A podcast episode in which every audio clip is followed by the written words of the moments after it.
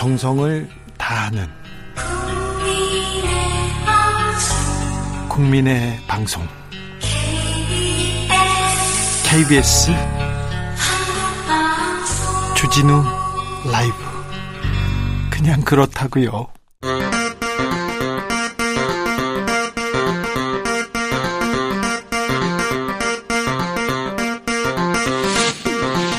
주진우 라이브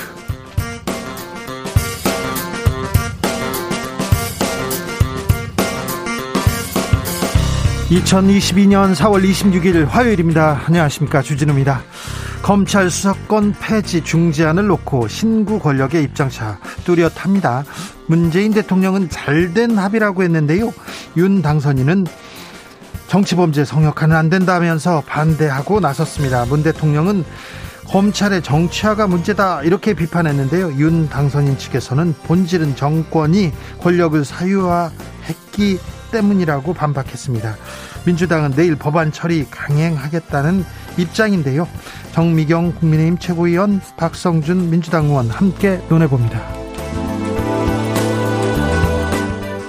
한덕수 국무총리 후보자의 인사청문회가 다음 주로 미뤄졌습니다. 결국 법정 청문 시한 넘겼는데요.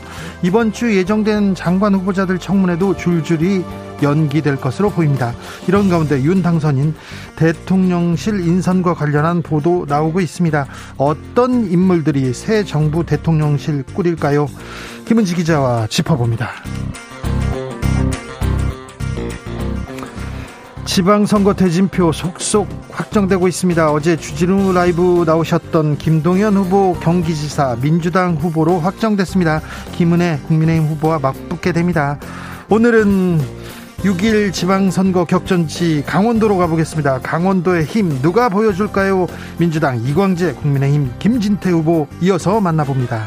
나비처럼 날아 벌처럼 쏜다. 여기는 주진우 라이브입니다.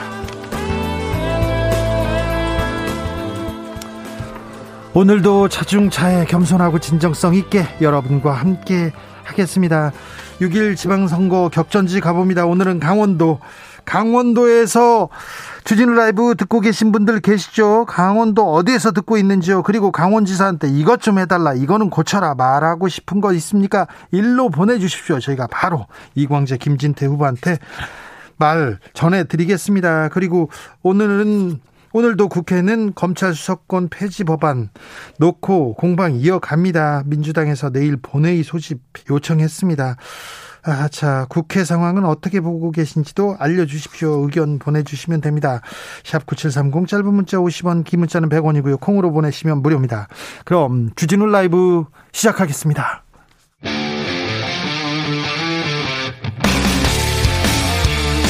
탐사보도 외길 인생 20년. 주 기자가 제일 싫어하는 것은? 세상에서 비리와 부리가 사라지는 그날까지. 오늘도 흔들림 없이 주진우 라이브와 함께.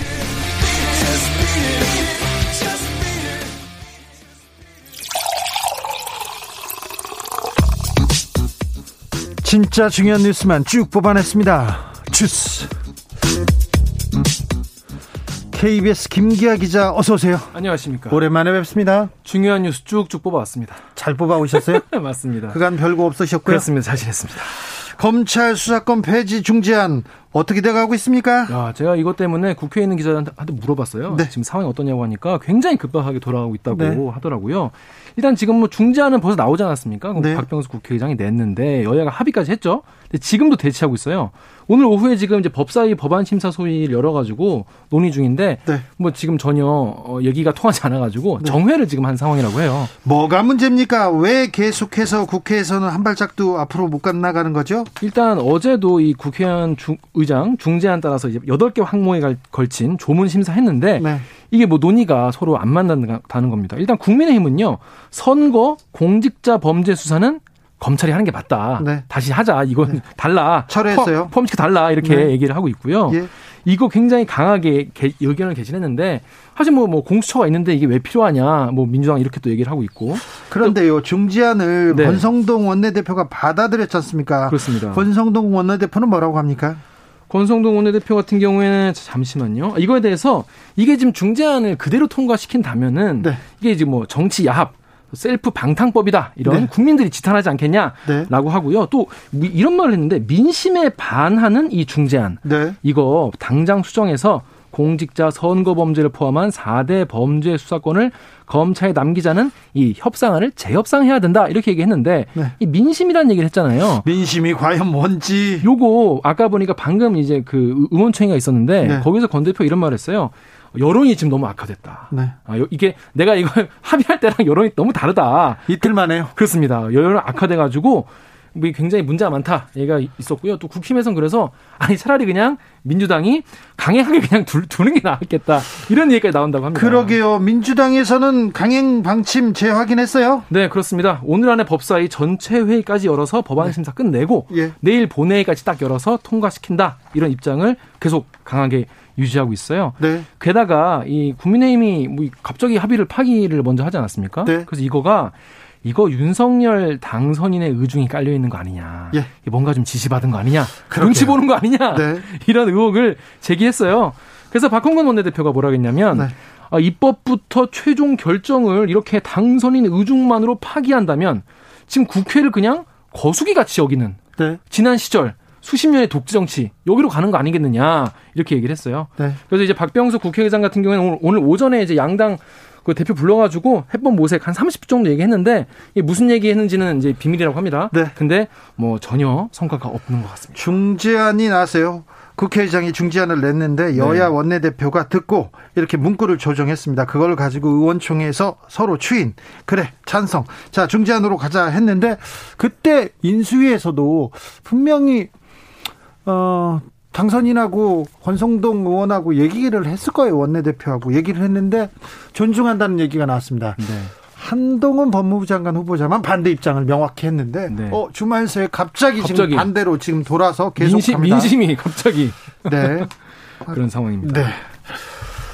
바닐라 비님께서 뉴스 보기 참 불편합니다. 언제쯤 편해질지 네 국회 정치를 보고 편해지지는 않을 겁니다. 네. 그러니까 좀 불편하더라도 아, 잘하고 있는지 우리가 좀 지켜야 됩니다. 저희가 잘 지키겠습니다.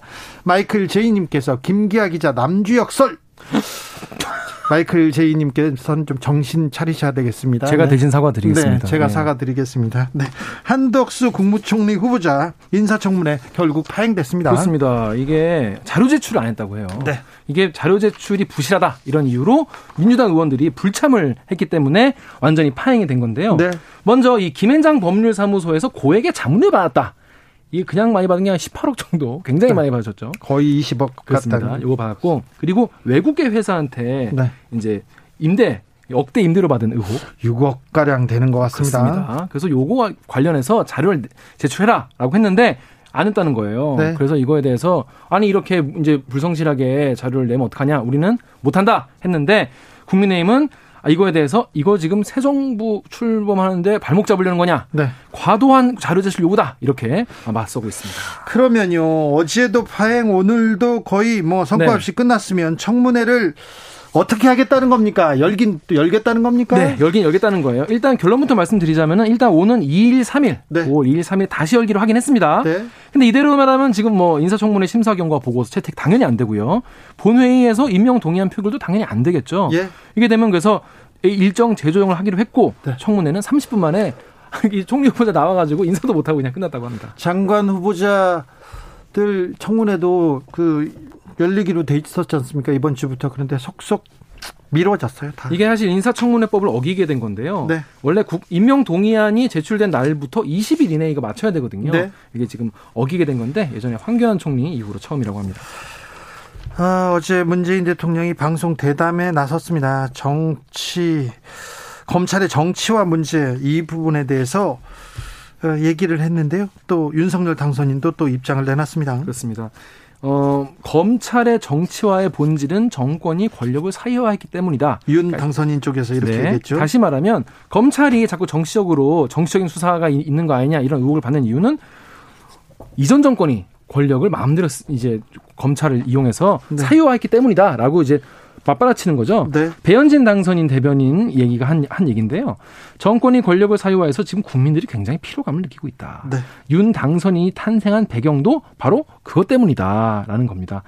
그래서 이제 이 관련해서 어 문재인 대통령 어제 대담에서요 윤석열 당선인이 다른 당의 후보, 그러니까 문재인 대통령 정, 정부의 검찰총장이었다가 다른 당의 후보로 당선된 것에 대해서 아이러니하다 이렇게 말했는데 네. 이거에 대해서 윤 당선인 측에서는 문 대통령과 민주당이 그 이유를 잘 알고 있을 것이다라고 네. 말했습니다. 서울중앙지검장을 했고요. 그 전에도 네. 검사했었는데 중앙지검장을 지내고 총장이 되기 전까지는 검찰 수사권 조정안 그리고 검찰 개혁안에 가장 적극적인 사람 중에 하나가 윤석열 당선인이었거든요. 네. 그래서 네. 조국 장관과 호흡을 맞춰서 검찰 개혁을 이룰 수 있겠다 이렇게 해서 환상의 조합이 될 것이라고 이렇게 얘기했는데 환장의 조합이 돼 가지고 네.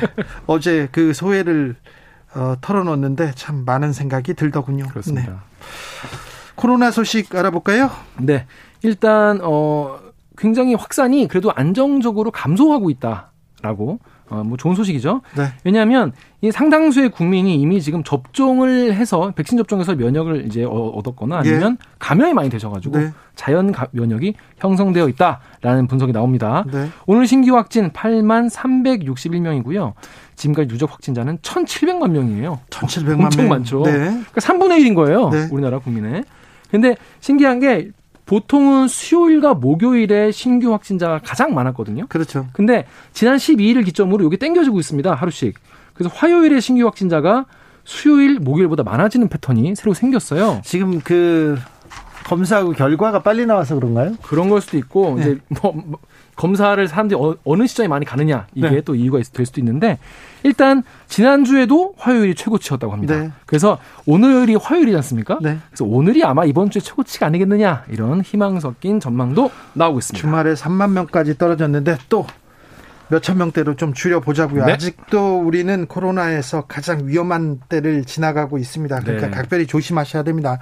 어, 백신 맞았기 때문에 걸리더라도 괜찮아 이렇게 하고 뭐 식당에 그다음에 뭐 술집에 사람들이 많은데요. 아, 아니에요. 안 많아요. 됩니다. 네, 네. 위험합니다. 사람에 따라서 굉장히 조금 고통스러워하고 괴롭고 기침하는 사람들 많이 있으니까 조심하셔야 됩니다.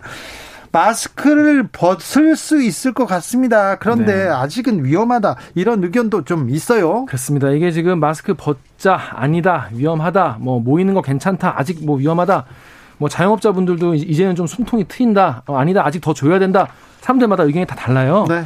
일단 신중론 측면에서 말씀을 좀 드릴게요. 일단 변이 출현, 새로운 변이가 늘 나오지 않습니까? 네. 어떤 애가 나올지 모르기 때문에 좀 위험하고 또 재감염 가능성. 그러니까 제 친구도 두 번 걸린 친구가 있어요. 그래요? 네, 너무 놀라울 정도였는데 두 번 다 아팠다고 하더라고요. 네. 또 이 숨어 있는 숨은 감염자가 어떤 분들이 어디 있을지 모른다. 거예요. 많을 이게 거야. 지금 드러나지 않은 분들은 계속 드러나지 않거든요. 무증상자 많습니다. 그렇습니다. 그리고 이제 이 중에서 가장 위험한 건 역시 변이 바이러스겠죠. 네. 지금은 뭐 많이 들어서 아실 거예요. 스텔스 오미크론. 네. 이게 지금 94.2%라고 합니다. 어. 이런 걸 우세종이라고 하죠. 이제 거의 이제 스텔스 오미크론만 걸리는 거예요, 대부분. 예. 근데 이 재조합 변이 XE, XM, XQ 이런 변이가 국내에서 이제 슬슬 나오기 시작했습니다. 네. XE 같은 경우에는 영국, 미국, 일본, 태국, 뉴질랜드에서 보고되고 있는데 전파 속도가 스텔스 오미크론보다 10%나 더 빠르다고 합니다. 더 빨라요. 더 빨라요. 더 위험하고 또 중국 같은 경우에는 중국의 산동성 옌타이시의 방역 당국이 여기 지금 스텔스 오미크론의 하위 변종 바이러스가 검출됐다. 또 타이완에서 나왔다. 그렇기 때문에 지금 방역 당국이 굉장히 신규 변이 출현에 지금 굉장히 신경 쓰면서 대비하고 있다. 이렇게 밝혔습니다. 지금 미국, 유럽 그리고 전 세계가 코로나에 걸려서 조금씩 조금씩 벗어나기도 합니다. 아무튼 네. 백신도 맞았고요. 근데 아직 중국 꽁꽁 장벽을 이렇게 쌓은 중국이 남았어요. 그래서 아, 우리한테 큰 변수가 될 것 같습니다. 이게 중반기, 하반기에 우리 경제에 어떤 영향을 미칠지 아, 좀 걱정되는 요인이 되기도 합니다. 네. 아무튼 코로나 조심하셔야 됩니다. 네. 이번 주 거리두기는 많이 해제됩니다. 네, 그렇습니다. 일단 거리두기 해제되고 이번 주부터는 실내 취식도 가능해져서 네. 이제 야외 행사 뭐 이런 거 하실 수 있고요. 네. 뭐 음, 실내에서 음식 먹을 수 있고. 네. 그래서 2년 만에 야외 행사들이 열린다고 하고요. 그런데 정부는 일단 일상 회복하긴 하지만 네. 이 경각심은 계속 가지고 있자 이런 네. 말씀을 이런 말을 하고 있어요. 또 그리고 지금 미국 캐나다에서부터 아까 말씀드린 변이 네. 바이러스 빠르게 확산 중이니까 조심해야 됩니다. 실내 취식 가능합니다. 하지만 거리두기 하셔야 되고 조심하셔야 됩니다. 무전 취식은 안 됩니다. 아 절대 안 됩니다. 아무래도 고위험군은 조금 더 위험할 것 같은데 위중증 지금 환자 잘 잘뭐 관계 당국에서 잘 잡고는 있어요. 그러니까 이제 늘 우리가 지금 2년 정도 코로나 시기를 거쳐오면서 배우게 된 게 일단 우리나라의 가용한 그 중환자실 병상이 몇 개인지 네. 또 그게 몇 퍼센트가 차 있는 상태에서 굴리는 것이 아, 안정적인지 이런 걸 우리가 배우지 않았습니까? 사실 위험한 게 지금 고위험군이거든요. 네. 이분들이 실제로 병상에 다 들어갈 수 있는 상황인지 더 늘어나면 안 되는 상황인지를 방역 당국이 조절을 하는 건데 60세 이상이죠. 기본적으로 고위험군. 고위험군 이분들에 대한 백신 4차 접종 보통은 이제 3차 접종을 하지 않습니까? 네. 근데 이분은 4차 접종이 시작이 됐어요. 예. 그래서 오늘 0시 기준으로 4차 접종 어, 사전 예약률이 19%밖에 안 됩니다. 네. 너무 낮아요. 그 접종률도 6.8%에 불과하다고 합니다. 그렇습니다. 아무튼 많이 백, 좀 맞아주셔야 될것 네, 같아요. 백신이 가장 그 코로나로부터 우리를 보호할 수 있는 가장 큰 무기입니다. 그러니까 백신 접종 어, 권고합니다. 부탁드리겠습니다. 네. 소설가 이회수 선생이 별세했습니다. 그렇습니다. 강원 화천군 감성마을 촌장이라고 어, 활동하셨죠. 소설가 이회수 씨가 향년 어, 76세로 별세했습니다. 어제 오후 8시쯤 별세하셨다고 해요. 네. 어, 그동안 2014년에 위암 2기 판정으로 수술 받으시고 회복했는데 어, 2020년 3월에 다시 뇌출혈로 쓰러져서 3년째 투병을 하셨다고 합니다. 오랜 투병이 있었습니다. 그렇습니다. 어, 고인은 1946년 경남 함양에서 출생을 했고요. 네. 어, 강원일보 신춘문예의 단편 소설 견습 어린이들이 당선됐고 이후에 우리가 많이 아는 뭐 들깨, 뭐 칼, 칼. 어, 벽오 금악도 또 그리고 뭐 하학 이런 청춘 불패 이런 책들을 많이 펴내셨죠. 네. 그동안 이 섬세한 감성을 바탕으로 어, 유미주의적인 작품색이 선보였다 이런 문학적인 평가가 있다고 해요. 네, 고등학교 때 들깨 칼 벽오 금악도를 재밌었죠. 네, 수업 시간에 숨겨서 보던 그때 기억이 나고요. 맞아요.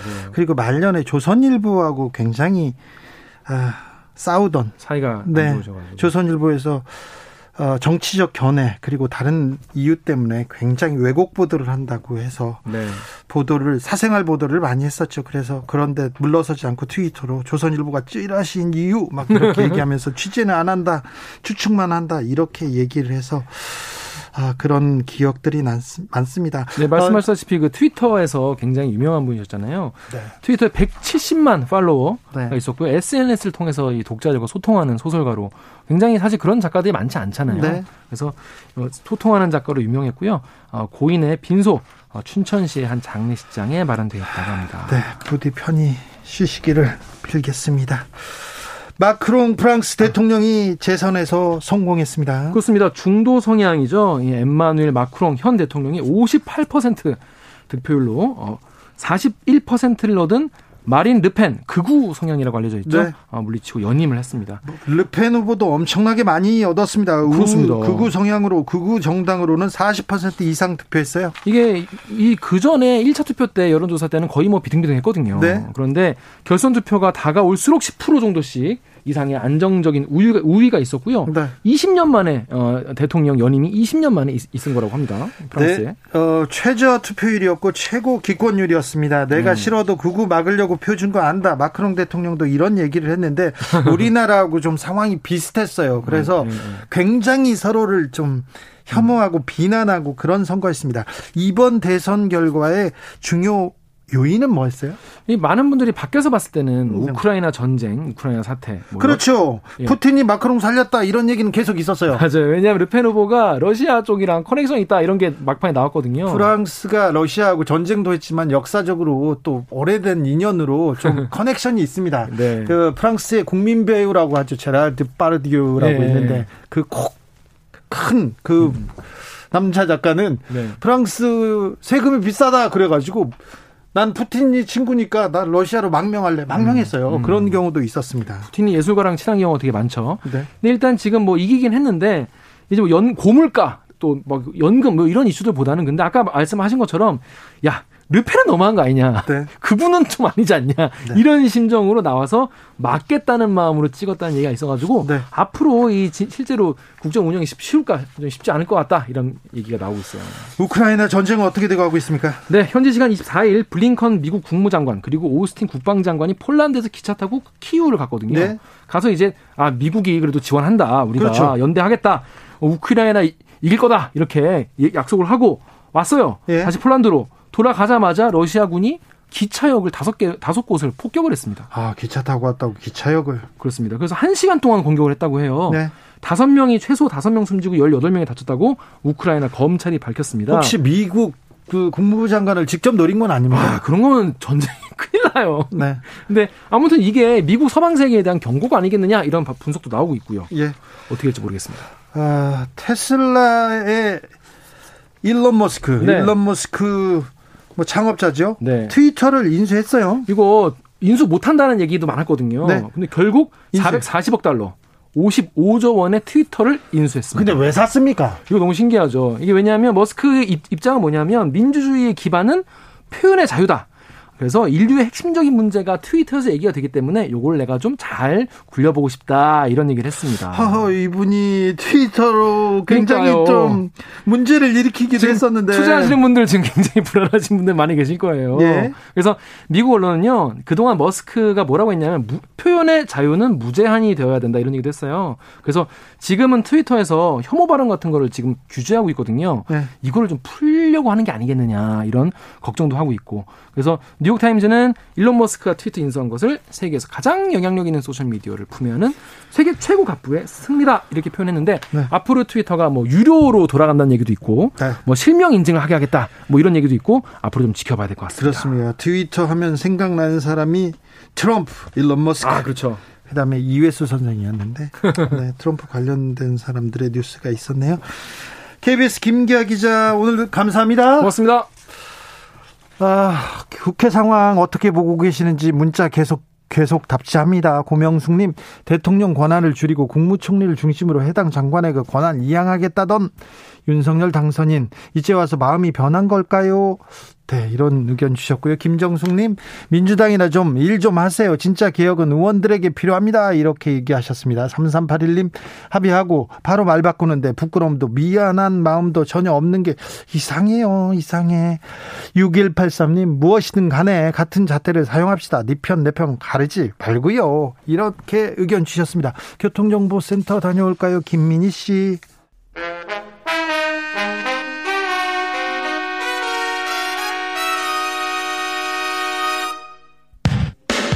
주진우 라이브 돌발 퀴즈.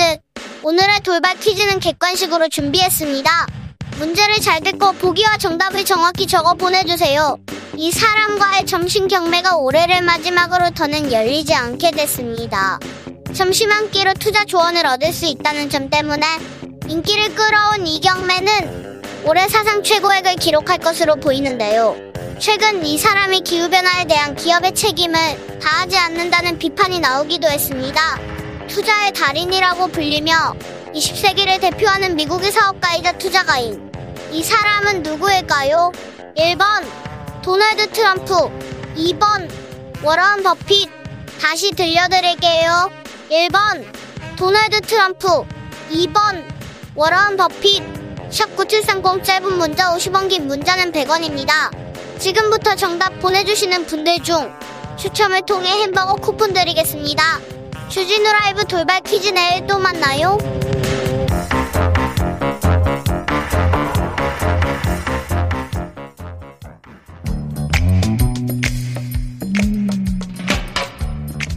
오늘의 정치권 상황 깔끔하게 정리해드립니다. 여당 야당 크로스 정과 박과 함께 정과 박당 여야 최고의 파트너입니다. 박성준 더불어민주당 의원 어서 오세요. 네, 안녕하세요. 그리고 오늘의 특별 손님입니다. 국민의힘의 최고 최강자입니다. 정미경 국민의힘 최고위원 어서 오세요. 네, 안녕하세요. 네, 어우 정미경 최고위원 오셨습니다. 자, 잘해야지 긴장하고. 자, 그런데 정미경 최고위원님, 네. 지난주에 네. 권성동 원, 권성동 음. 원내대표가 국회의장한테 갔어요. 중재안을 받아왔어. 음. 의원총회에서 내가 이렇게 문구 만들었다. 이렇게 설명해서 의원총회에서 추인했어요. 음. 이틀 만에 왜 이렇게 못 받겠다 이렇게 바뀐 건가요? 네, 사실 깜짝 놀랐어요. 네. 일단 제 경우를 들면 그렇죠. 네, 깜짝 출신이고 이거 이, 법, 이 부분에 대해서는 오랫동안 고민하셨어요. 예, 예. 그다음에 그 의총장에 이제 참석하셨던 네. 여러 의원님들을 이제 제가 조금 취재를 했어요. 네. 왜냐하면 저는 현역이 아니잖아요. 네. 그러니까 의총에서 무슨 일이 있었는지. 네. 그랬더니 내용들을 사실 잘 모르고 계시는 거예요. 아, 그게 검찰 개혁안이나 뭐 검찰 예. 수사권 조정에 대해서. 왜냐하면 이제 건선동 원내대표께서 법조인이고 검사 출신이니까 네. 그냥 다 잘 알아서 하시겠거니 아마 그런 마음들이었던 것 같아요. 이게 네. 충분한 토론을 거쳐서 한 게 아니었기 때문에. 네. 이제 그런 상황인데 국민적 저항이 이제 오는 거죠. 당장 저부터 그 합의가 됐다는 걸 깜짝 놀랐고 저는 그때부터 방송에서 이제 나가서 제 입장을 밝혔죠. 너무 놀랐다. 네. 그 다음에 이거는 사실은 야합이라고 할 수도 있는 거거든요. 왜냐하면 검수완박 법안은 이미 위헌적이에요. 제가 볼 때는 위법해요. 아니, 아니 원내대표끼리 국회의장이랑 음. 같이 모였는데 야합이라고 하면 어떡해요? 그게 왜 그러냐면 음. 지금 검찰의 직접 수사권 여섯 개를 남겨놨었잖아요. 네. 근데 이게 무슨 장난하는 것도 아니고 두 개는 놔두고 무슨 먹을 거 뺏어요. 사탕 빼서 네 개를 빼앗았는데 그 네 개 빼앗는 것 중에 고위공직자, 공직자가 들어가 있어요. 네. 공직자 범죄. 그다음에 선거사범 범죄란 말이에요. 그럼 그게 뭐겠어요? 이게 부패한 정치 권력, 부패한 정치인들 수사를 검찰이 못하게끔 한 거라고 딱 보여지잖아요. 그러니까 결국 뭐냐면 이거는 여당, 야당 이 정치인들이 본인들을 위해서 한 게 아니냐. 이렇게 국민들이 인식할 수가 있는 거예요. 그래서 저는 네. 이거는 국민의힘이 지금 민주당이 잘못된 길을 가고 있는데 막장 법안을 지금 만들어 가지고 저렇게 하고 있는데 거기에 공범이 돼서는 안 된다. 네. 그래서 우리 국민의힘은 반대해야 된다. 이런 의견을 사실 제시했고요. 네. 그래서 그 최고위에서 다시 한번 논의를 하게 된 겁니다. 네. 박성준 의원님. 아니 저는 정미경 최고위원님이 그래도 국회 의정 활동을 하셨잖아요. 네. 음. 우리나라 이제 민주주의라고 하는 것은 결국은 선거를 통해서 이제 국회의원이 되고요. 입법부에 이제 가장 중요한 것은 원내 이제 합의 구조를 이루어서 법을 만들어라는 거 아니겠습니까? 그렇죠. 민주주의 어떤 절차적 과정인데 그러면 정 최고위원님도 국회에서 활동할 때 보면 어떻게 합니까? 그 의원들이 법안 발의에 대한 부분을 가지고 결국 원내대표가 쟁점 사항에 대해서는 여야 원내대표 합의를 하는 겁니다. 네. 그래서 그것을 상임위에 넘겨서 상임위에서 다시 합의한 다음에 본회의를 넘어와서 통과시키는 것이 과정인 건데 이 부분에 대한 것이 왜 야합이라고 얘기하시는지를 모르겠고 정당한 절차적 과정에서 이루어졌다 이렇게 좀 볼 수가 있을 것 같고요. 그러니까 야당도 마찬가지만 우리 민주당도 이 내용에 대해서 상당히 치열한 논의를 통해서 원래 우리가 안고 있었던 안이 있었지만 음. 이건 여야의 합의되기 때문에 이것은 받아줘야 된다라고 하는 일치된 의견을 만들었던 거예요. 그래서 그것이 여야의 대타협에 의해서 합의에 의해서 이루어졌다는 말씀을 좀 드리겠고 그 다음에 이 법안에 대해서 우리가 한번 생각해 볼 필요가 있어요. 그 수사 기소 분리에 대해서는 몇십 년 동안 많은 사람들이 필요하다라고 하는 부분에 대해서 인정했고 특히 권성동 의원도 그렇고 야당의 검찰 출신 의원들도 이 부분에 대한 수사 기소 분리의 방향에 대해서는 다 동의를 했던 겁니다. 윤석열 당선인도 얘기했고요. 다 동의를 했고요. 김호수 검찰총장도 김호수 검찰총장도 했고 권성동 의원도 그 검찰 출신들도 다 동의했던 부분에 대해서 아 그렇기 때문에 이 방향이 맞다라고 하는 부분은 이 시점에서는 어느 정도 매듭을 져야 된다라고 하는 것이 야당도 그렇고 여당도 그렇고 어느 정도 합의가 이루어졌다는 부분이고요. 하나만 마지막 자 제가 할게요. 하나만 마지막 지금 저 정, 정미경 최고위원님 얘기하는 부분이 때문에 하나만 네. 더 얘기하면 지금 이제 6대 범죄에서 지금 뭐 정치인들의 이익을 위해서 그렇다고 하 는 말씀을 하는데 절대 그렇지가 않은 게 선거와 관련된 범죄는 이미 경찰에서 90% 이상 수사를 하고 있다고 하더군요. 그리고 이제 공직자 관련된 부분은 이미 고위공직자 수사처가 오히려 그 수사권을 더 줘서 수사 보완도 해줘서 부패 문제의 공직자들 문제를 수사하면 되는 거고 네. 또 하나는 이제 그 검찰에서 부패 수사를 할 수 있기 때문에 여기에 대해서 더 강화하면 되는 것이지 큰 문제가 없다는 자, 말씀 좀 드릴게요. 아니 제가 네. 국회의원을 했기 때문에 이 말씀을 드리는 거예요. 네. 아니 세상에 국민이 국회 입법권을 준건 네. 헌법을 지키면서 법률을 만들라는 거지. 그렇죠. 헌법 정신에 위반되는 법률을 만들라고 누가 그랬습니까? 헌법 정신 위반이 어떤 거죠? 제가 말씀드리는 건 뭐냐면 우리의 헌법 정신은요. 결국 인신 구속, 체포, 구속, 압수수색 이게 인간의 기본권을 제한하는 거예요. 네? 그러면 이런 수사를 통해서 우리가 인권 보장을 어떻게 확보할 것이냐? 그건 뭐냐? 판사하고 동등하게 사법 시험을 봐서 법률가로 무장된 사람들, 그 검사로 하여금 수사하게끔 한 게 우리 헌법 정신이에요. 그 정신을 파괴하는 이런 막장 법안을 만들어 놓고 무슨 뭐 국회가 입법권을 행사하고 여야가 합의하고 절차대로 했다. 어떻게 이런 말을 할 수가 있겠습니까? 국민들 앞에. 그 다음에 충분한 절차를 법, 법을 만들려면 충분한 시간을 가져야 돼. 왜? 공청회 한 번 없이 하는 법안 만들어 놓고 무슨 절차를 지켰다고 합니까? 그 다음에 법사위에서 안건조정위원회에서 90일간 토의할 수 있어요. 그러면 야당에서 토의를 원하면 어느 당에서 토의를 원하면 끝까지 토의를 해야지. 그 토의를 하지 못하도록 꼼수 탈당해 가지고 한 민주당이 입이 10개라도 할 말이 없지. 무슨 절차를 지켰습니까? 저는 이번에 양양자 의원이 양심 선언을 했어요. 그 마음의 고백을 어렵게 했잖아요. 어? 문재인 청와대 20명이 깜빵 가지 않도록 하기 위해서 네. 이 검수완박 법안 통과시켜야 된다고 도장 찍으라고 이렇게 했다는 거 아닙니까? 조선일보와 인터뷰했습니다. 네. 네. 그 지금 이제 헌법 정신 얘기했는데 이제 법률 법률가시기 때문에 저는 기초적인 상식에서 이 문제를 좀 접근하고 싶은데 헌법 정신이라는 게 뭐예요? 모든 국민은 법 앞에 평등하다는 거 아니겠어요? 네. 지금 봤더니 법 앞에 평등하지 않고 치해 법권 지역이 있더라는 거 아니에요. 그리고 민주주의의 가장 기본 원리는 견제와 균형의 원리인데 권한의 집중 현상을 막기 위해서 민주주의 그 견제와 균형 원리를 맞는 거 아니겠어요? 네. 근데 오늘날 봤더니 검찰의 권한이 워낙 비대화되고 권한 집중에 의해서 과도화됐더라고 하는 것이 모든 국민이 다 알고 있는 거 아니겠습니까? 그래서 수사와 기소라고 하는 분리의 타당성은 이 헌법 정신에 맞다라고 하는 것이 지금 그렇게 얘기하고 있는 거 아니겠어요?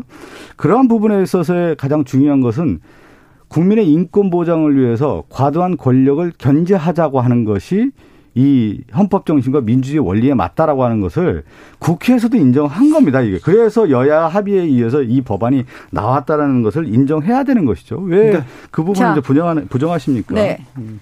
헌법 정신은 뭐냐면요. 부패한 권력에 대해서는 수사를 해라라는 게 헌법 정신이에요. 검찰한테 그런 어마어마한 권한을 준 건 우리 국민들께서 부패한 왜냐하면 잡아가야죠. 부패한 권력에 대해서 수사할 수 있는 사람들이 누구겠어요? 지금 대한민국에서 검찰이기 때문에 검찰 지금 수사권 빼앗으려고 지금 문재인 정권이 마지막 지금 저는 거의 발악을 하고 있다고 보여져요. 발악이요? 예, 왜냐하면 지금 이번에 이 검수 완박 법안이 중재안도 마찬가지 똑같습니다. 이게 통과가 되면 무슨 일이 벌어지냐면 지금 문재인 정권 하에서 수사 있잖아요. 이 정치 권력, 부패한 권력에 대한 수사. 울산, 울산 사건 아시죠? 네. 네. 그 다음에 뭐예요? 그 원전에 원전, 관한 네. 예, 조작 사건 그거. 그것도 그렇죠. 그다음에 대장동 사건도 마찬가지예요. 그다음에 보세요. 아니 세상에 소고기를 사 먹는데 왜 세금으로 아니. 소고기를 사 먹냐고. 그러면 이재명 지사에 대한 그 가족 일가에 대한 여러 가지 사건들을 검찰에서 수사하지 못하도록 다 빼앗겠다는 거잖아요. 그러면 드릴게요. 제가 볼 네. 때는 권력 있고 빽 있고 돈 있는 사람들 이런 사람들은 지금 다 빠져나가고 힘 없는 아니, 아니. 백성들만 지금 이게 죽으라고 하는 이런 법안이에요. 정의경 최고위원님 이번에 합의안에 대해서 정확한 팩트 체크를 안 하신 것 같아요. 팩트 체크 다 했습니다. 팩트 체크 하셔야 돼요. 왜 네. 그러냐면 그 지금 그 아니 제가 말씀을 그 드리고 그 법안이 똑같아요. 말씀을 좀 해주세요. 지금 네. 보면 그 부패 수사와 경제 수사의 직접 수사권은 이번 합의안에서도 검찰에 보장하고 있지 않습니까? 그래서 추후에 6개월 동안 사법개혁 특위를 만들어서 이 검찰에 갖고 있었던 부패 문제와 경제 수사 부분은 추후에 네.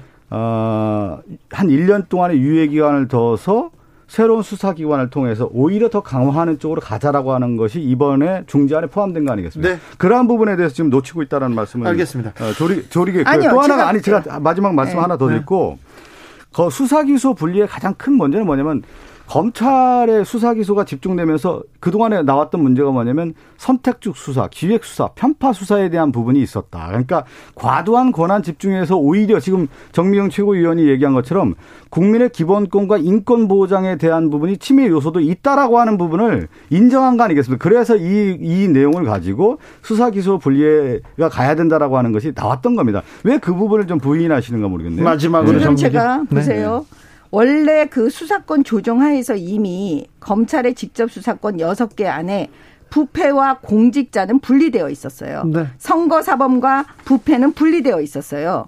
그러면 그 분리되어 있다면 공직자 부패가 아니고 이 부패는 공직자 뺀 부패란 얘기 아니겠습니까? 그럼 보세요. 공직자하고 선거사범을 왜 뺐겠습니까? 정치인들이. 아니, 부, 세상에. 아니, 그렇지 않아요. 아니, 제 얘기를 들어보세요.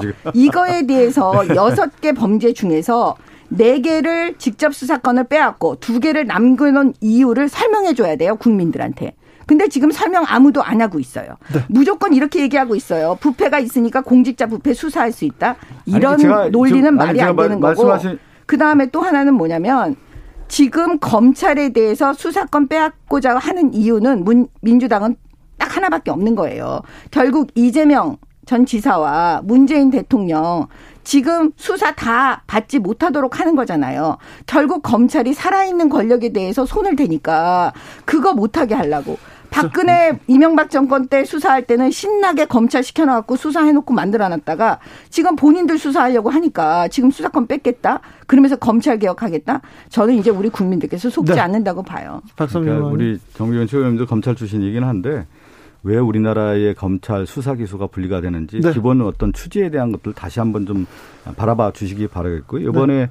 여야 이제 합의한 내용 중에 네 개 수사에 대한 부분을 이제 배제시킨 것 중에 하나는 뭐냐면 공직자는 이미 고위공직자 수사처라든가 오히려 수사처에 대한 부분을 어, 수사 인력을 보완해서 네. 공직자 부분을 더 수사하면 되지 않겠습니까? 예. 그리고 선거 문제 같은 경우는 선거 사범 같은 경우 이미 90% 이상이 경찰이 수사하고 알겠습니다. 있다는 걸 이미 너무 잘 알고 자. 있는데 그랬기 때문에 이것은 어, 수사 기소 분리에 대한 차원에서 큰 문제가 없기 때문에 여야가 이제 합의가 된 겁니다. 여기까지 하겠습니다. 아 그리고 이제 마지막 이건 마, 하나 마, 하나만 자, 더 말씀. 박성준 의원님 예. 하지 마세요. 하지 마요. 네, 알겠습니다. 자 정미경 최고위원님, 네. 제 눈을 보고 얘기하세요. 네. 자꾸 얘기하려고 싸납게 무섭게 얘기할 때는 안 보고 다르게 얘기하시지 마시고 자 네. 힘없고 빼먹는 사람들은 뭐 수사 안 한다, 뭐 힘없고 빼없는 사람만 잡아간다 이렇게 얘기했는데 한동훈 네. 법무장관이 힘있고 빽 있는 사람도 다 잡아가겠죠. 그리고요, 어, 이제 이 문제는 여기서 정리하고 검찰 수사권 폐지 법안 그래서 민주당은 어떻게 처리합니까? 중지한 대로 처리합니까? 아니, 중지안을 우리가 했기 때문에 합의했기 때문에 네. 그리고 네. 이 여야의 합의한 내용을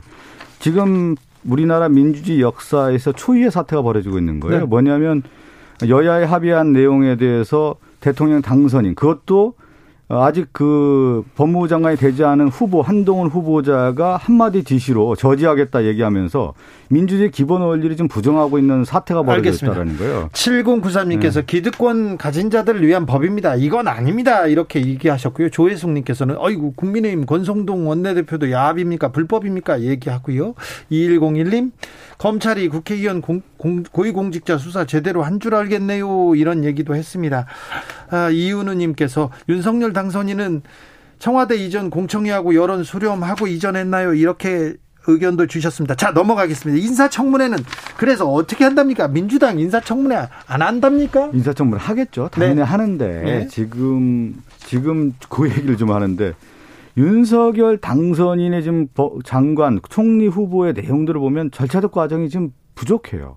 뭐냐면 예를 들어서 지금 한덕수 국무총리 후보자가 관련 내용에 대한 자료를 제출을 제대로 안 하고 있잖아요. 여면이 지금 의혹에 대한 근데 민주당이 40년 전거 예. 아버지 자료까지 아, 그런 건 저는 저 잘못됐다고 하는데 네, 그건 좀 잘못됐어요. 그런 건 저는 뭐 인정합니다. 그런데 네. 이제 워낙 이제 자료 조사가 안 나오다 보니까 그런 것까지 얘기를 했겠죠. 왜 그러면 적극적이지 않고 나오니까 그런 것까지 내라 이렇게 얘기할 수가 있는 건데 네. 한덕수 후보자가 떳떳하다고 하면 지금 가장 큰 대형 로펌의 고문 맡았던 그 수임료가 한 4년 동안 한 20억 가까이 받았다는 거 아니겠어요? 예. 왜 이렇게 많이 받았는지 그 내용을 공개를 하고 여러 가지 문제가 되는 의혹에 대해서 자료 제출하면 그 전혀 문제가 안 될 것 같은데 왜 안 하는지는 모르겠습니다. 그러니까 지금 청문회 자체가 안 되는 거죠. 왜 그러냐면 자료를 기반으로 해서 팩트를 중심으로 청문을 해야 되는 건데 그것이 안 되고 있다는 거 아니겠습니까? 정미경 최고위원님. 이런 게 바로 내로남불이에요.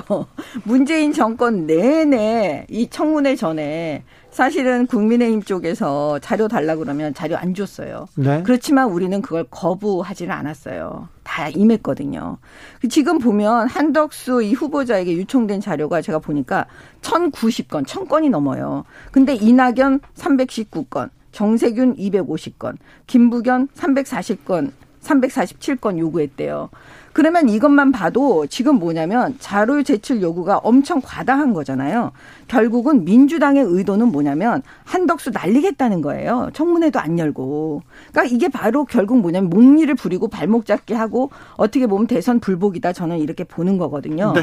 우리 저정 최고위원님이 너무 나가시는 것 같네요.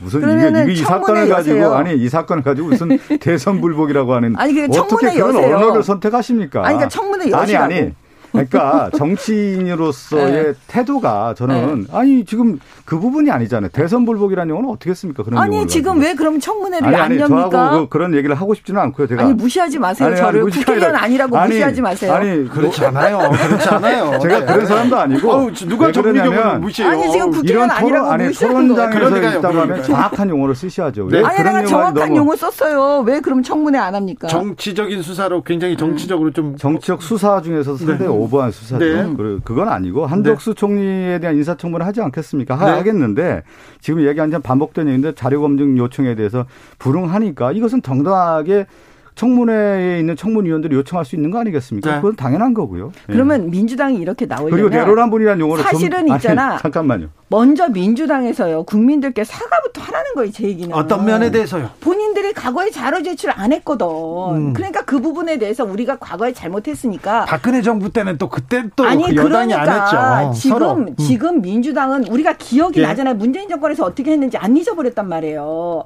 그러면 적어도 지금 다 동일한 사람들이라니까요 4380님께서 음. 한덕수 총리 후보자 의혹이 너무 많아요 음. 그만큼 많아서 자료도 많이 필요한 거 아닌가요 이렇게 아니 그러면 음. 자 지금 자 자료 제출 요구를 했잖아요. 네. 그러면 그거를 다 준비 못 하잖아요. 짧은 시간에. 네. 그러면 청문회는 열어서 물어보시라니까요. 알겠습니다. 어. 자, 아니 저 이런 거예요. 아니 저는 이제 정치가 한 단계 한 단계 업그레이드 돼야 된다고 봐요. 네. 그럼 우리가 예를 들면 민주당에 대해서 그동안에 국힘당이 내로남불이라고 이렇게 욕을 했지 않았습니까? 네. 욕, 욕보다는 이제 비난과 비판을 쏟아냈죠. 그러면 윤석열 정부가 공정과 상식이라고 얘기하는 타이틀을 가지고 슬로건을 가지고 정치를 한다고 하면은 이번에 청문회에서부터 그렇게 보여주면 되는 거 아니겠어요? 네. 왜 내로남불이라는 그 선거 프레임을 썼던 걸 가지고 또 지금 에서 씁니까? 자. 오히려 이제 저는 당선인이 됐고 정부를 만드는 사람은 책임의 의식을 가지고 간다고 하면 당연하게 떳떳하게 자료를 내는 게 마땅한 거죠. 자, 네, 경고를 주는 건가요? 네, 선거 선거 이야기로 넘어가겠습니다. 네, 자, 국민의힘에서는 조금 어, 표정 관리를 하고 있는 것도 같고 분위기 어떻습니까? 우리 지금 선거 분위기요? 네네. 네. 아, 우리는 어렵죠. 아, 어렵다고요? 네. 아, 이렇게 왜? 어, 그 자신감 있는 정미경 왜 그렇습니까? 왜 어렵습니까? 아니, 그 자신감하고 현실 인식하고는 틀린 거니까요. 네. 우리 현실을 보면 네. 이게 녹록치가 않기 때문에 그 굉장히 이번 선거가 네. 저 쉽지 않다. 어렵기는 민주당이 어려운 것 같아요. 서울시장 후보 뭘 누구를 데려온다 이대로는 안 된다고 했는데 그것도 그 중에 또 박주민은 어이 법사위에서 그거는 저는 여야 네. 그 아마 비슷하게 느껴요. 특히 이제 우리 민당은 더 어렵다고 느낄 거고 네. 여당은 여당대로 어렵게 느낄 수밖에 없는 상황이 예. 어, 지난 대선에서의 표 차이가 대통령 후보끼리 한 23만 표밖에 차이가 나지 않았습니까? 예. 그것은 뭐냐면 여야의 강대강 구도가 여전히 이번 지방선거에도 1대1 구도가 나오는 거예요. 네. 그랬을 경우에 누가 더 정말로 어, 좋은 후보를 내세우고 이번 선거에서 보다 좋은 정책으로 승부할 수 있냐의 싸움인데 그렇지가 이제 못하는 것 중에 하나가 뭐냐면 내부에 이제 싸움들이 많이 이뤄지는 거죠. 당내 예. 갈등이. 지금 뭐냐면 아까 권성동 원내대표의 문제도 결국은 어, 여야 합의에 대한 파기 문제도 저는 이미 국민의힘 내부도 그 내부 권력 투쟁의 하나의 양상이다. 그럴 수 그렇게 있죠. 지금 들어가는 거고 네. 우리도 이제 서울시장 선거라든가 이런 전반적인 선거에 그렇죠. 차기 지방선거와 당 대표 선거의 내부의 분열적 요소가 분명히 있는 거거든요. 그렇죠. 개파 그러니까 우리가 나오고요. 정치라고 하는 것은 결국은 아주 내부의 어떤 단합된 힘을 통해서 외연 확장을 해야 되는데 외연을 확장할 수 있는 여지가 많지 않은 거예요. 저희들도 마찬가지. 근데 지금 보면 국민의힘도 이미 이미 이제 분열의 요소들이 상당히 강해지고 있다라는 거죠. 그것이 이제 지방선거에 어느 정도 극복하느냐가 저는 이제 한 달 남은 시점에서의 승부처다 이렇게 보고 있습니다. 그 중에서도 네. 승부처는 경기지사 선거라고 볼 수도 있어요. 어떻게 전망하십니까? 이제 민주당 후보도 정해졌습니다. 김동연으로. 아니 조금 그 우리 의원님이 말씀하신 거에 약간 제가 반론을 제기하면 네. 검수완박 법안에 대해서는요. 그게 무슨 우리 내부의 권력투쟁 분열 이게 아니고요. 지금 그 어떻게 보면 그 권선동 원내대표가 실수한 거예요. 왜 왜냐하면 민주당하고만 타협하고 민주당하고만 초점을 맞춘 거예요. 근데 왜 그러냐면 국민을 그 생각을 못한 거예요. 염두에 두질 않았던 거예요. 네. 그래서 국민적 저항이 크기 때문에 우리는 빨리 우리의 잘못을 시인하고 국민의 힘은 국민과 함께 같이 가야 된다. 민주당과 함께 같이 가는 게 아니에요. 알겠습니다. 그런 걸 말씀드리는 거고 네. 지금 사실 선거는요. 그게 맞아요. 내부가 분열이 일단 안 돼야 되는 거예요. 근데 문제는 지금 이번 지방선거는 각 지역의 공천이 다양하게 예. 너무나 다발적으로 지금 일어나고 있거든요. 그렇기 때문에 좋은 사람을 공천해야 이길 수 있는 거고요. 공천이 잘못돼 버리면 사실 선거가 되게 어려워져 버려요. 네. 그래서 이제 그런 부분에서 개파 간의 갈등으로 공천 나눠 먹기 이런 게 이제 심화되면 사실은 어려워지는 거죠. 근데 이제 상황이 저는 조금 2007년 이명박 전 대통령이 당선될 시점과 지금 윤석열 당선이 당선되는 이 시점에서의 좀 차이가 좀 있는 것 같아요. 어떤 쪽에서요? 그러니까 이명박 대통령이 당선됐을 때는 530만 표 차이로 이겼거든요. 네. 지금 윤석열 당선인은 한 24만 표 차이로 이겼단 말이죠. 그런데 지금 보면은 가장 중요한 바로미터 중에 하나가 당선인의 미래 권력에 대한 지지율이 그렇게 높지가 않다는 거예요. 네. 그게 이제 한 40% 중반에 정도밖에 안 나오는 건데 역대 대통령 당선인의 최저인 것 같아요. 그리고 정당 지지율이 매우 중요한데 지금 서울 같은 경우는 국민의힘과 민주당의 정당 지지율이 많이 붙었습니다. 사실은. 제가 이 얘기를 왜 드리냐면 지난 4.7 보궐선거에 박영선 후보, 오세훈 후보 당시의 시점을 보면 국민의힘과 민주당의 서울 내에서의 정당 지지율이 한 15% 이상 차이가 났었거든요. 표 차이도 더 표 차이도 더 났고요. 네. 그것이 이제 이번에 보면은 아, 지금 시점에 봤을 때 6월 1일 날 갔을 때 아, 상당히 지지율이 좀 자, 접점에 있다. 음. 이렇게 좀 볼 수 있습니다. 지금 네. 당선인 지지율하고 지지율이 뭐라고 해야 되나요? 잘할 것이다 이런 지지율이 조금 낮잖아요. 역대 당선인에 비해서 이 부분에 대해서 국민의힘은 어떤 얘기 나옵니까? 지금 그 부분을 우리가 주의 깊게 보고 있죠, 사실은. 네. 그래서 제가 지방선거를 안심할 수 없다라고 말씀드리는 거고요. 예. 그다음에 취임하고 난 이후에 이게 선거가 있는 거잖아요. 취임하고 20일 만에 합니다. 네, 선거가 있기 때문에 과연 국민들께서 이 지방선거에 그 대통령에 대해서 힘을 실어줘야 되지 않겠냐 네. 하는 마음이 있을 수가 있고요. 그 다음에 근데 그거는 사실은 국민들 마음이기 때문에 그것까지 우리가 그것만 바라보고 갈 수는 없는 거예요. 네. 그래서 아까도 말씀드렸지만 민주당은 지금 이재명계와 반 이재명계의 사실은 어떻게 권력 투쟁이 내부에서 일어나고 있는 거예요. 예. 사실 민주당도 되게 힘들 거예요. 예. 그러면 저희 같은 경우에는 이제 서울에는 오세훈 시장이 어떻게 보면 어느 정도 큰 이제 거점 지역을 확보하고 있다라고 보여지기 때문에요. 네. 지금 뭐 서울만 얘기할 수는 없지만 그 송영길 대표 컷오프 사건 이런 걸로 봤을 때 민주당은 제가 말씀드린 내린 대로 개파 간의 갈등이 지금 심화된 거고 상대적으로 우리는 개파 간의 갈등은 적어요. 그래도 윤심 대뭐 어. 다른 심 뭐 이렇게 있지 않습니까? 그 윤심 대 다른 심인데 다른 심이 약하니까 별로, 별로 네. 없어요. 자, 제가 그 언급 좀, 좀 할게요. 지금 이제 국민의힘의 가장 큰 저는 걸림돌 중에 하나가 지금 튼 경선 과정들을 보면 어, 윤석열 당선인도 마찬가지로요. 당심과 민심이 일치선상에 있지 않다. 이게 가장 큰 우리 바로미터가 된다고 봐요. 네. 그러니까 당심은 윤석열 당시 후보를 선택했는데 민심은 선택하지 않았다라는 거죠. 요번에도 경기지사를 보면 그런 그 후보 경선을 보면 그런 건데 그리고 또 하나가 뭐냐면 홍준표 당선이라든가 김진표 강원지사 후보 이런 선택 과정을 보면은 결국은 어, 국민의힘의 윤석열을 지지하는 그 핵심 세력에 대한 지지와 민심이 괴리되고 유리되고 있는 현상들이 좀 네. 나타나고 있다라는 것이 알겠습니다. 이번 지방선거에 얼마큼 반영되느냐가 관건이라고 봅니다. 물가 치솟고 민생도 어려운데 왜 또 취임 축하하는 신라호텔 영빈관에서 한대 이런 얘기도 좀 있어요. 그죠? 글쎄요. 그건 아직 결정된 건 아니니까요. 네. 예. 그런 얘기 있잖아요. 네. 왜 그럴까 그런 생각도 해봐요. 네. 그거는 지금 청와대를 이제 이전하면서 대통령 관저 집무실을 이전하면서 지금 그 얘기도 나오단 말이에요. 원래 이제 육군 참모총장 공간을 쓰기로 했는데 지금 외교부 장관 공간 쓴다. 네, 그, 그러면서 육군 참모총장 공간은 경호처장인가 쓴다는 거예요.